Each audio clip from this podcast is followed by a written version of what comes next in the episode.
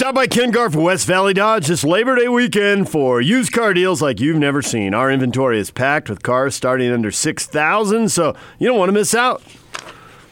You hear that music, you know he's back. Norm Chow, the former Ute and Cougar assistant coach, joins us now. Norm, good morning. Good morning. What an exciting day. Absolutely. Rivalry game tonight, Utes and Cougars, and You've been on both sides of this, but before we get to that, Norm, we have to talk about you, and then we'll talk about the game. you lied to us, Norm. You told us you were retired. That was a lie. Oh gosh! On Twitter, and I see Norm Chow's going to coach in the XFL. You're not retired. You just didn't want to move and chase jobs all around the country. But if there's one in LA, you'll take it. Well, this one was. It, it was. It, I, I met the, the the head coach um, had never met him and met him one night. And he was at a hotel in L.A. and I drove up. And I tell you what, this this guy, his name is Winston Moss. He played with the Packers, coached with the Packers for a long time. He's just such a excited, uh, passionate, humble guy that we hit it off. And and and the facility is 20 minutes from home. The games will be played 20 minutes from home. It's where the Chargers play right now before they move into their new stadium. So it just sounded like a fun startup kind of deal. But hey, fellas, I had no intentions of getting back into coaching. But this one, this looks like a fun deal. So we'll see how it goes. We'll see how it goes. Well, coach, I'm I'm a little I'm a little hurt by this. Not that you wanted to get back into coaching. I can I can live with that. But I saw the Times did a story on you, had a nice picture of you, and they asked, you know, what have you been doing? And you had an opportunity. All you said was I was doing some radio in Salt Lake. You could have said I was I was doing on the DJ and PK show. You could have given me some love, but you just referred to us as some anonymous Salt Lake radio show. Come on. I thought we meant uh, more than that to you. I, I'm sorry. I, I, I guess I should have. I'm, I, I think, you know, it's a typical. Oh, you did the media. I mean, I some of the things that were said in there. Said I had five grandchildren. I have nine of them. You know, just things like that. So my daughter wanted to know which four that you know which four are you going to discredit? Which four don't you want to have? Like you're not accounting for. You know, but I'm sorry. Maybe I should have done that. But you all get enough pub. What the heck? You've been around a long time. That's funny. Four, five, nine. Right. I mean, come on. What's it? Uh, all what, right, What well, difference? What difference does it make? We'll set our personal hurt little feelings aside and try to move on with the I interview. figured he went to football. University of Utah. He didn't know how to spell DJ and PK. Hey, we are we are really interested. Obviously, there's a ton of excitement for the game. There's a ton of excitement for the Utes this year, and everybody thinks they're overwhelming to you know pick the Pac-12. I was actually reading that the other the overwhelming favorite in the Pac-12 South, which is just funny because USC's been so good so many times for so long. But they're in trouble now, and I'm just curious what you're hearing if they're digging themselves out of trouble or if the problems they've had combined with the schedule they open with these first six games are really tough. If um, if they're going to get crushed by that, what what's your read on USC? What do you hear? Well, you know, they they certainly haven't taken their their share of criticism here. Um, you know, I, I, I, it's a good. It, it, the first tomorrow, will, uh, Saturday night will tell. I think they play a good Fresno State team, not a great Fresno State team, but a good one. If they can get by them, I think they'll be okay. I don't, not so sure they have the depth necessary. That's what people keep talking about. Is they don't do they have enough? You know, when injuries take place and all that. The quarter, for the quarterback situation to be a question is concerning in my mind. There's some uh, new freshman came in and almost won the job.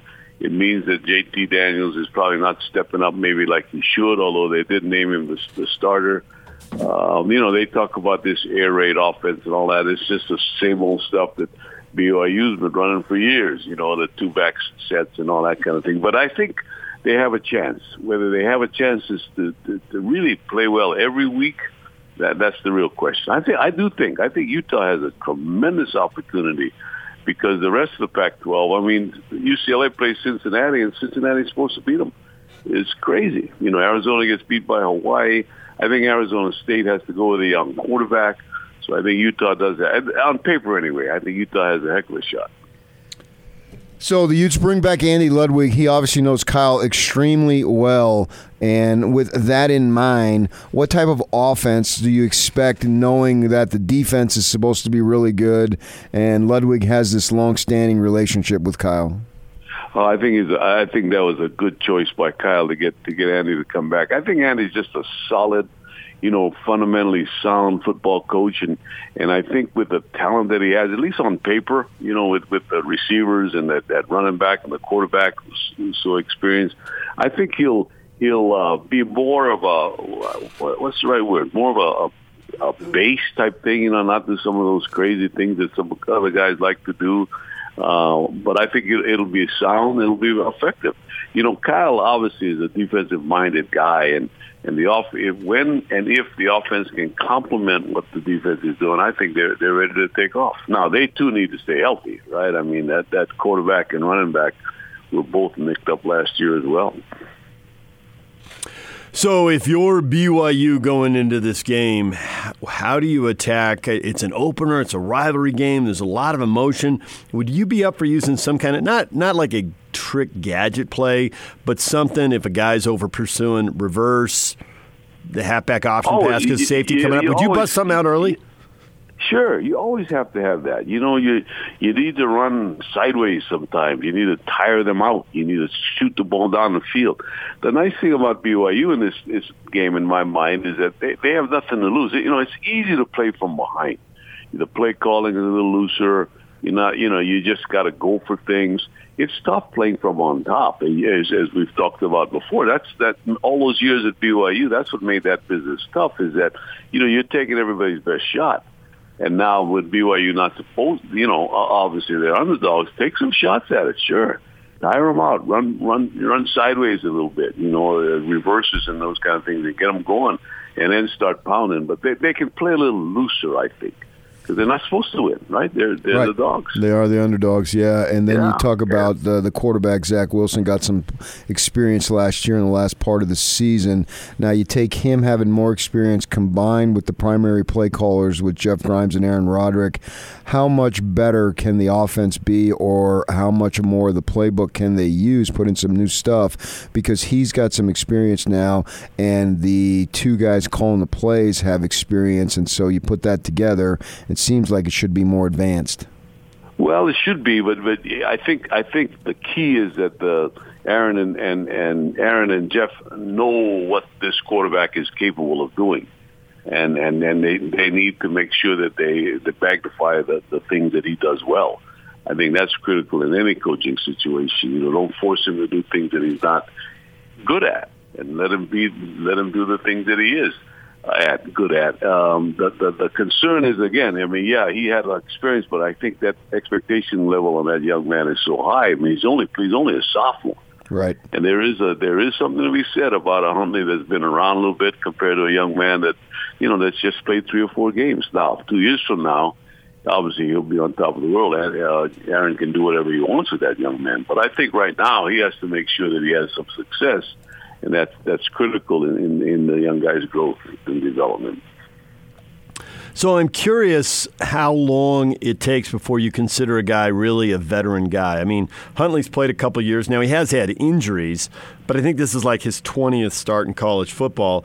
Wilson did get to play last year, and so if you get, you know, a half dozen games under your belt, at what point is there a point where quarterbacks click in or is it just really every guy 5, 10, 15, 20 games you never know, or is there a point where you think, okay, he's played them now, he gets it? Well, I, I think the key in that that that's a great question is is is seeing things.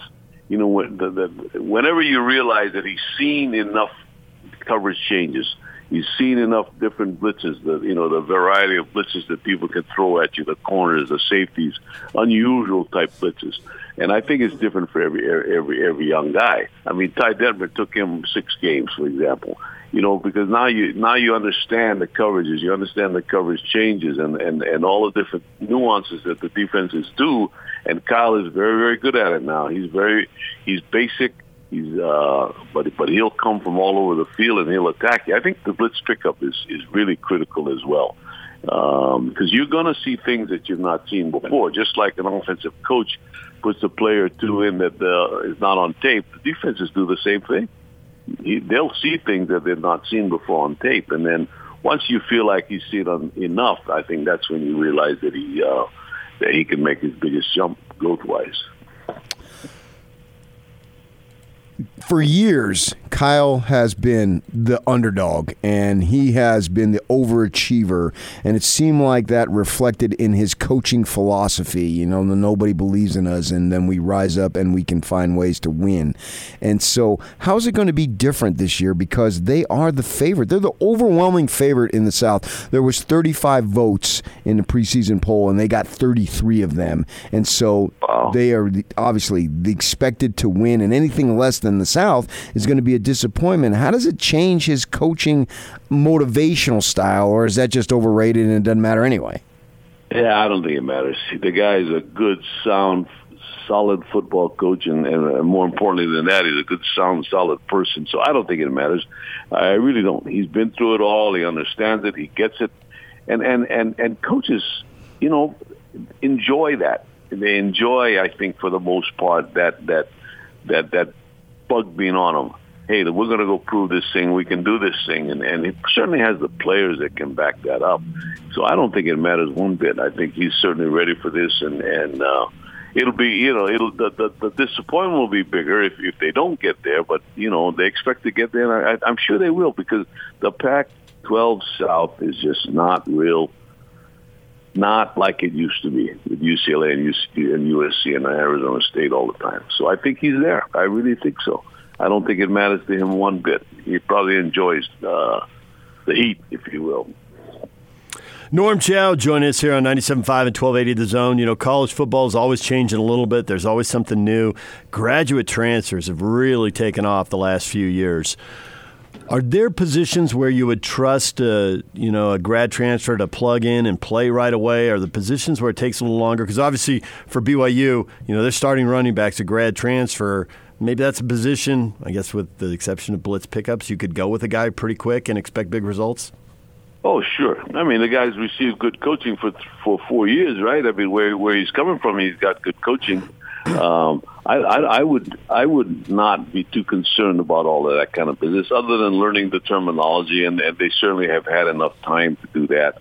I'm just not so sure I agree with all that, that that transfer portal and all that kind of business. You know, there has to be some kind of loyalty. Now I realize that the, you know loyalty from the top down is not always there. Coaches are always jumping for more money or whatever, but. uh you know, I think there has to be some kind of loyalty with the, with these guys that, that sign on, and then they jump and ship the minute they realize there's second unit. They jump and ship. It makes it hard, man. It makes it hard for a coach.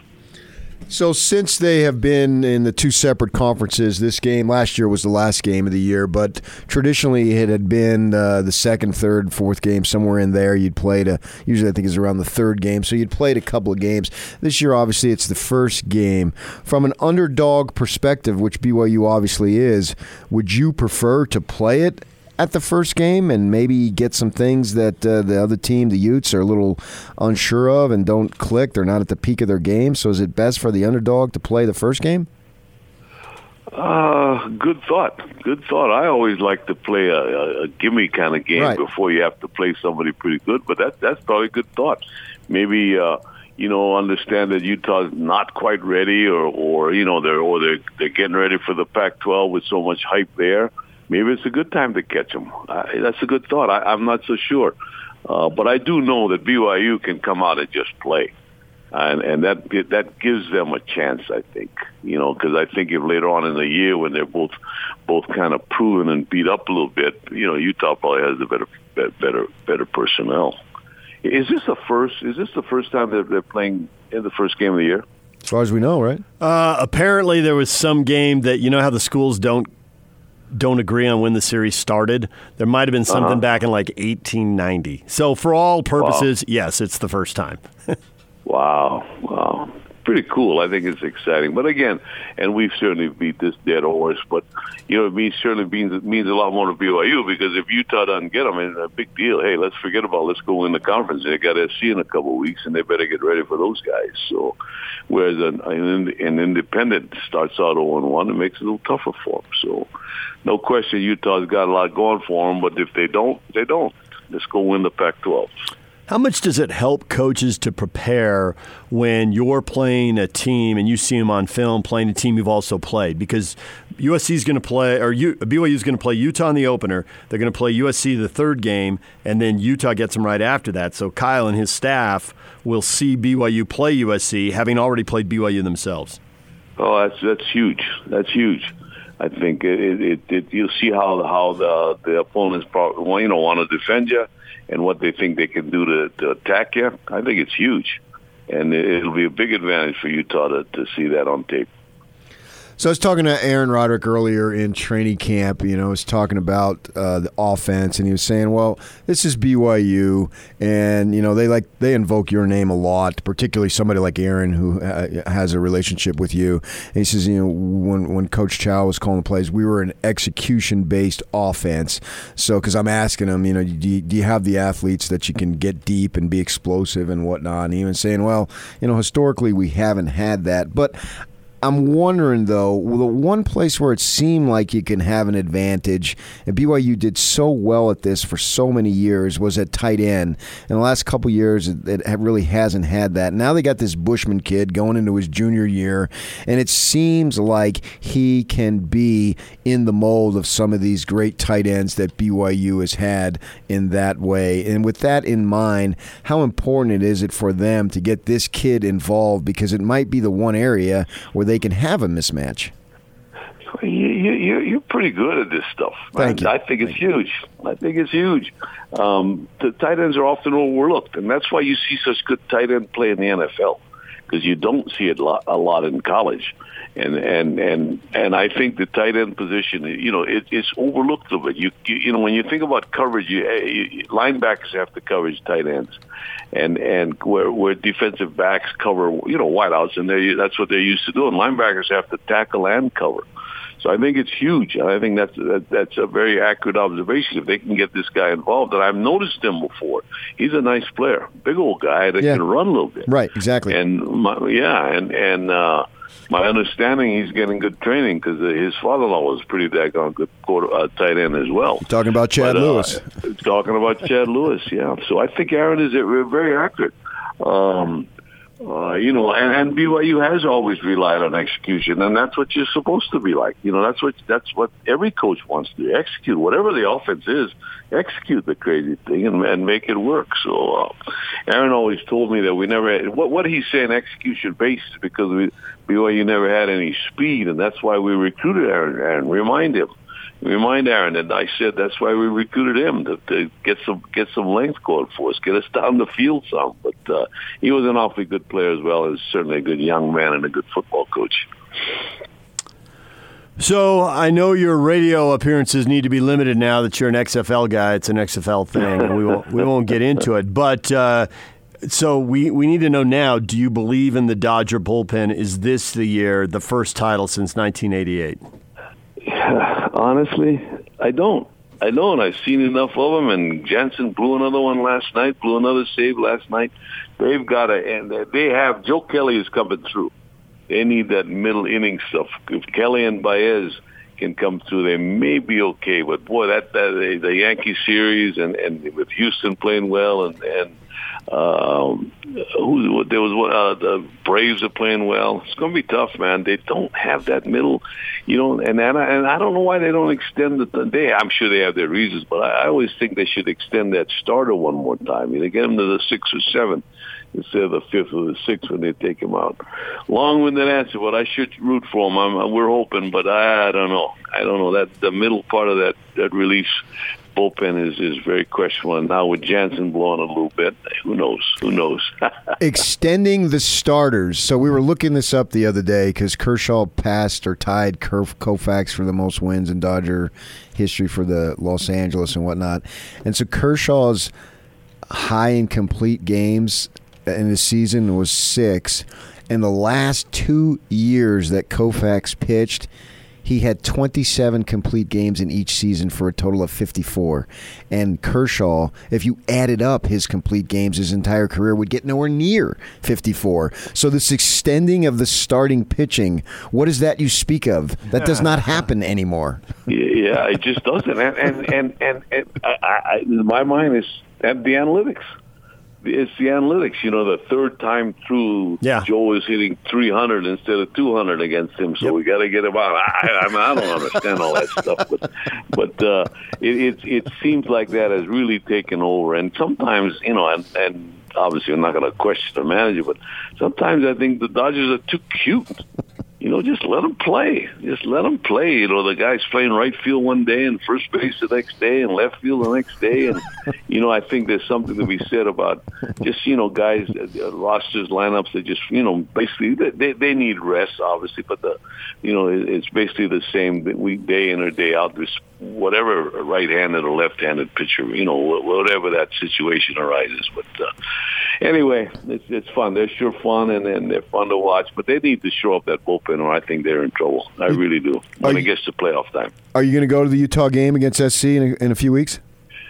You know, I I, uh, I texted Kyle early in the summer. We text back and forth, and and he always takes care of me. But yeah, I'm, I don't know if I want to go deal with traffic and all that kind of business. But uh, I- it's surely going to be an exciting one. And yes, long answer to your short question. Yes, we'll probably go up and uh, and cheer for the Utes. All right, see you down there then. Yeah, we will. And if you're down, if you come down and stop by, maybe give me a phone call. Let me know you're coming. and I'll buy you lunch. I'll never live that down. But it was fun seeing you, my friend. It was fun seeing you. Absolutely. All right, Norm. Thanks for a few minutes. Uh, we enjoyed it and uh, enjoy the uh, enjoy the college football kicking off. It's go time. We'll do it. We'll do it. It's a fun time, and and, and go Utes, go Cougars. We'll we'll see how it all breaks. Be fun time. Thank you. Thanks for having me, and let's do it again. Okay, Norm Chow, former BYU and Utah assistant coach, and now, now an assistant coach for the XFL team in Los Angeles. Yeah, I can't root for them because they're called the Wildcats. I just can't do it. you got to draw the line. Yeah, Stop messing with the U of A nicknames. right. Anything but the Wildcats. Come on. Are there a bunch of Wildcats running around LA? What are they doing there? I don't know. I don't know how they came up with that one. Yeah, I don't know. All right, DJ and PK coming up next. Yogi Roth, Pac 12 Networks. He joins us. Stay with us. And now, attention, top of the wire on 97.5, 1280 The Zone and the Zone Sports Network. College football, a busy Thursday night of action. It's going to start at 5 o'clock with UCLA at Cincinnati. That game's on ESPN. Cincinnati coming off an 11 win season. UCLA coming off a miserable 3 and 9 season, looking for a, a bounce back year. Kent State's at Arizona State, 8 o'clock on the Pac 12 networks. The big game nationally Georgia Tech and Clemson. The defending champs, Clemson, opening with an ACC game. That's 6 o'clock on the ACC network. And it all wraps up at 8.15 tonight on ESPN. It's BYU and Utah from LaVell Edwards Stadium. Listen to the pre- and post-game on your way to and from the stadium right here on 97.5 and 1280 The Zone. Also, Salt Lake Bees playing tonight in El Paso. That game will be at 7 o'clock. That'll be on 1280 The Zone, so the pre and post will be on 97.5. Top of the wire brought to you by Zerorez. Zero Res summer sale ends August 31st. Your last chance to get your fourth room clean for free. No sh- soaps, shampoos, or harsh chemicals. Zerorez is the right way to clean. Call today to schedule your cleaning at 801 288 9376. The 2019 season begins this week, and what better way to kick off the season than the Holy War? Listen all week as the Zone Sports Network gets you ready for another chapter of the BYU Utah rivalry. Then, on game day, Legendary. catch the Holy War pregame show beginning Thursday at 6 at JCW's in Provo. They gon' talk about me. Things ain't never gonna be the same. Your home for the best Holy War coverage in Utah is right here. Wait for me. You know gonna legendary. on 97.5 1280 The Zone and the Zone Sports Network. DJ PK, it's 97.5 at 1280 The Zone. Time to talk some Pac 12 football with Yogi Roth from the Pac 12 Networks. And he joins us on the Sprint special guest line.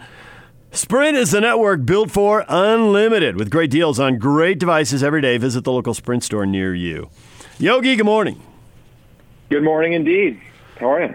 Good. So there's a lot of different games and a lot of different uh, teams, and obviously we want to spend a lot of time on BYU and Utah here. But I have to ask you, what the heck happened to Arizona? What was that? How could they not? For- I mean, they forced one punt, one field goal. It was six turnovers, six touchdowns. That defense. Uh, should everyone just start licking their lips? Is everyone going to go through that, or is Hawaii a little different? I, I don't know, man. I mean, they're gonna they're gonna break somebody's heart in this conference.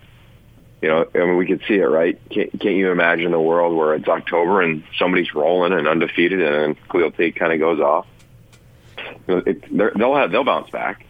You know, it's just because he's so talented. But I think you're right. You know, watching that game, you said Hawaii had two turnovers, three Six. turnovers. Yeah. You'd say it was a wrap, but six, it was it was crazy. And, and when they weren't turning it over, Cole McDonald looked like he was just dealing, man. Their quarterback, and, and I, I'm, I got Hawaii again against UW in, in a couple weeks, and they obviously have Oregon State uh, coming up next weekend. So, yeah, it was it's a tough one for Arizona. Obviously, not the way you want to kick things off.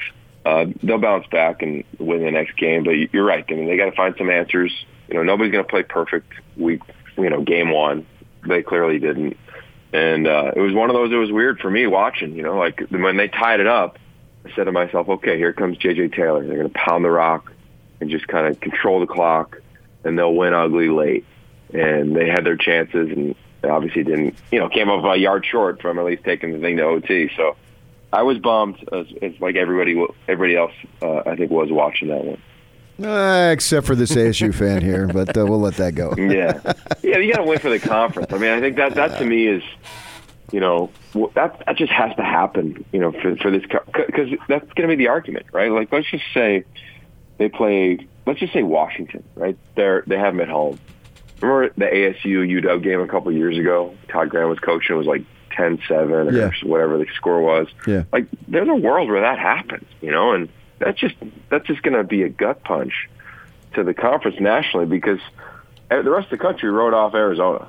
You know, like nobody cares. You know, like that's just to be that's kind of how the narrative is. So that's why I was bummed for that for that one because that that's just to happen. They'll knock someone off, and every pundit that doesn't pay attention to the West Coast is to say, "Oh, wow, yeah, that conference is just, you know everybody beats everybody."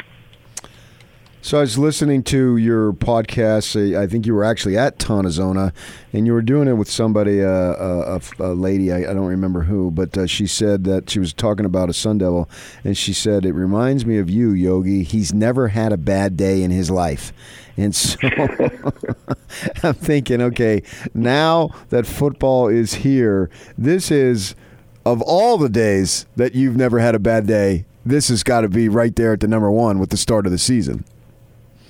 Oh yeah, man. I mean, this is this is what you dream of. I, I mean, this is why you play. You know, it's really fun. You know, we get to go at all these coaches meetings. You know, gearing up for. I got two games this week, and every coach says the same thing. I think at every level in the first game of the year is we just we can't wait to play, and we only get twelve of them. You know, at this level. So same deal for us. You know, like we only get prepare for. I get to prepare for maybe fourteen of them or whatever it is.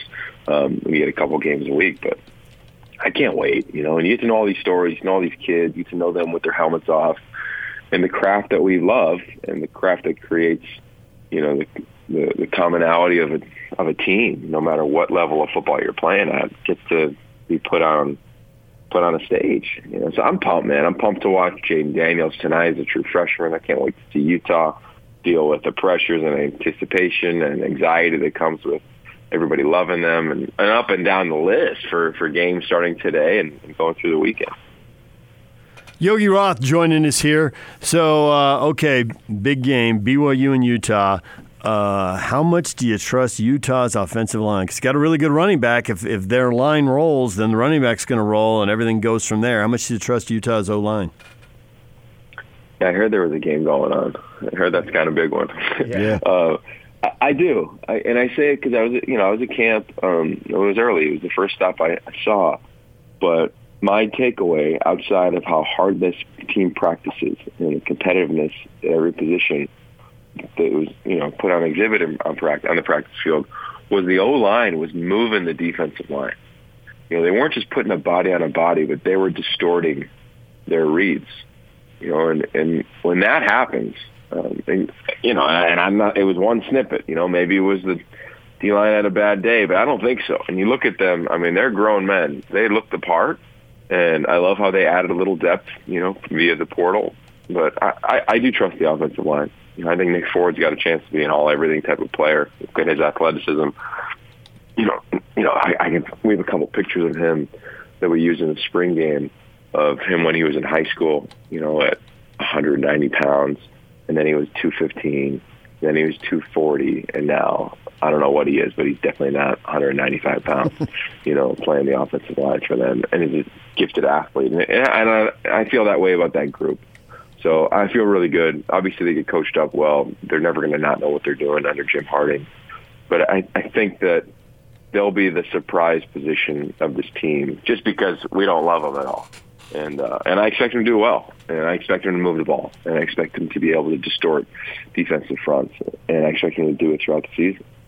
So you talk about the perspective nationally, the Pac-12 with Arizona losing to Hawaii, and I, I think that you know that certainly the conference can overcome that because Arizona's. I, I agree with you; they're going to surprise somebody. Khalil Tate, when, once he gets going, I mean, he's as, as, exciting as a player as there is to watch.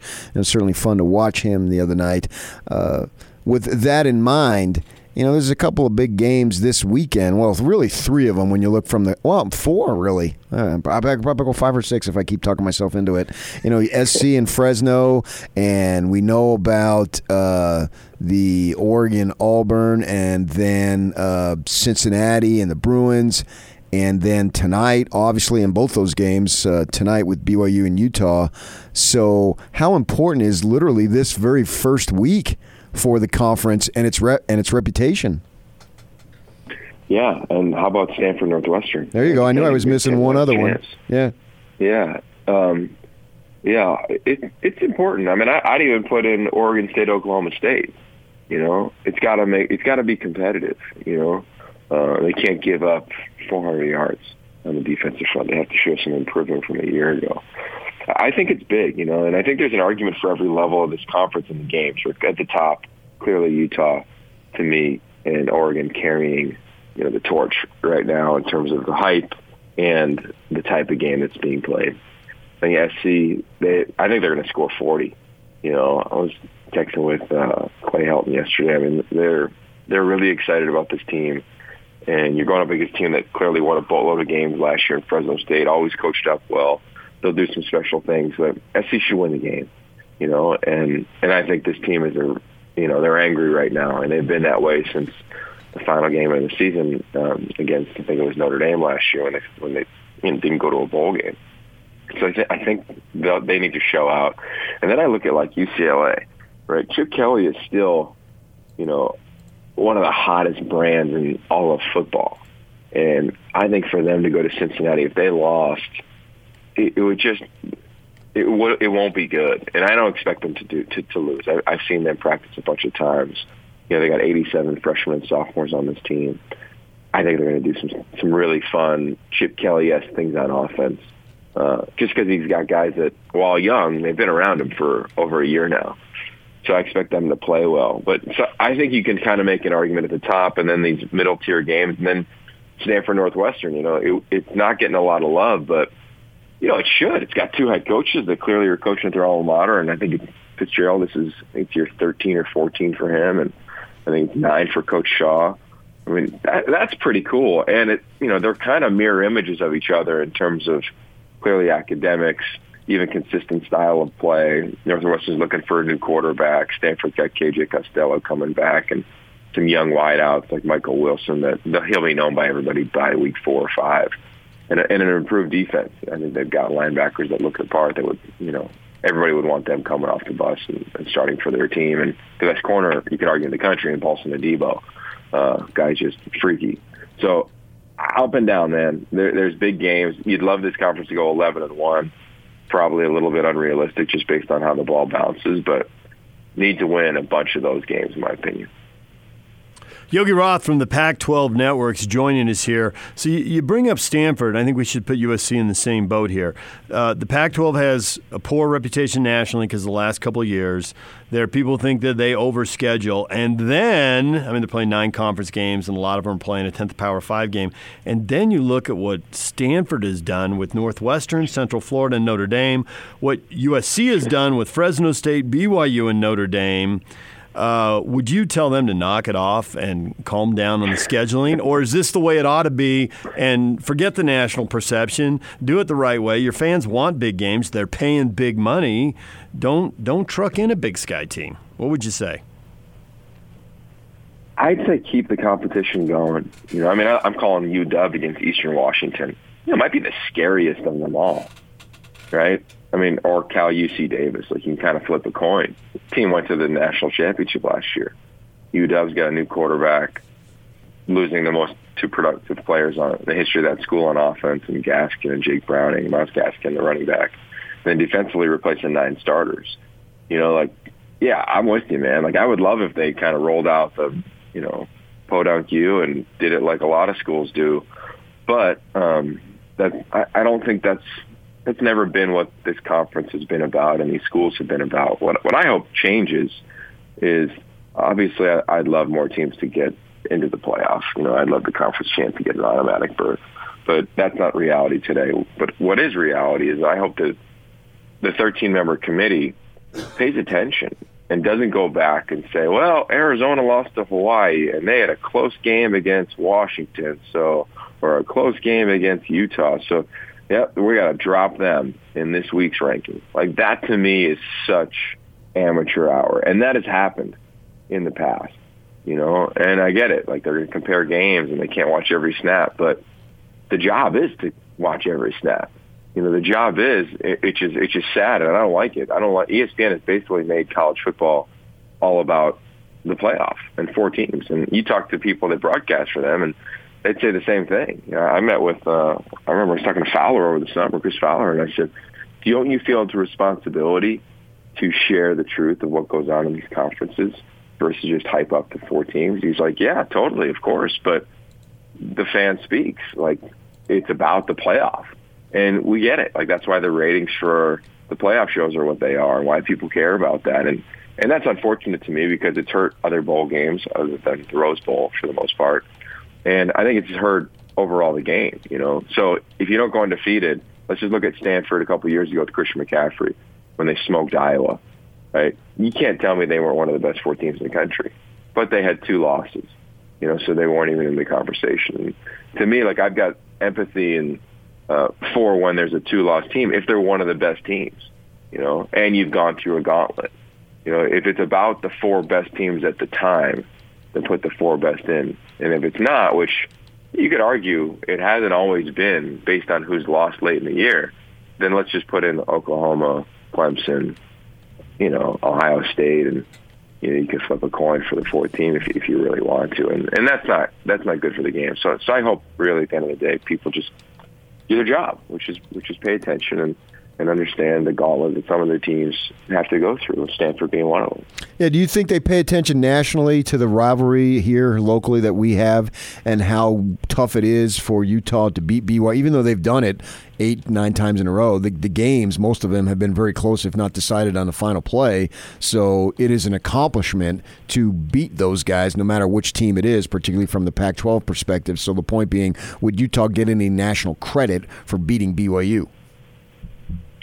Yeah, I think I think that rivalry is really respected within college football, but I do think this year with all the hype that's there, um, you know, there's there's not really margin for error, because there's such a there's such a hype train movement on this team right now.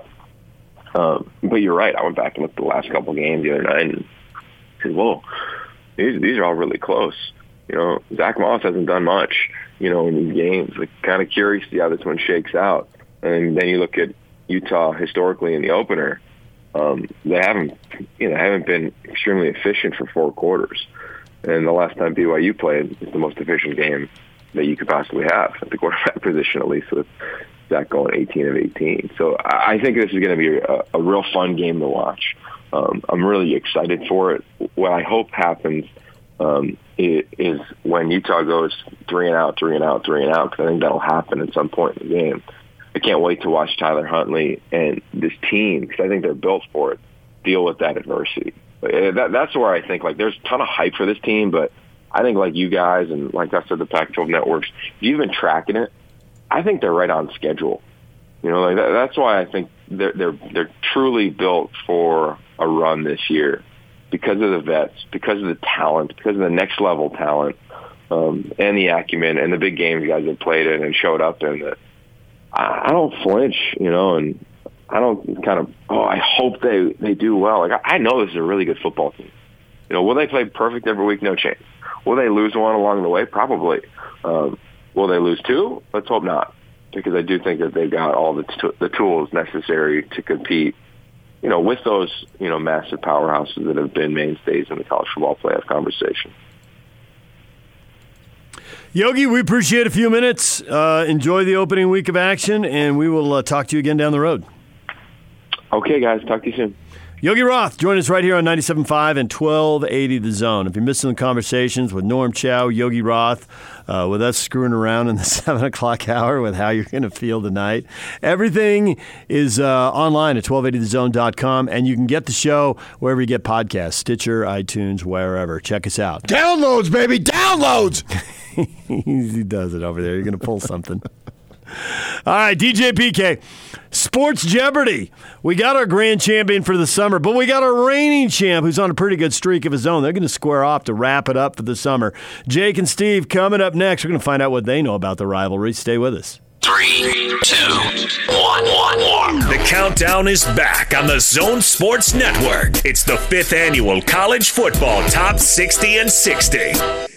As we count you down to the start of the college football season. Listen every day at 1.30 as Hans and Scotty will announce another selection. I see you on five. Leading up to the start of the 2019 season, as voted on by the local media and you, the fans. It's the Top 60 and 60. Presented by Cypress Credit Union, the Southtown Auto Mall, and Master Electrical Service on 97.5 1280 The Zone and the Zone Sports Network.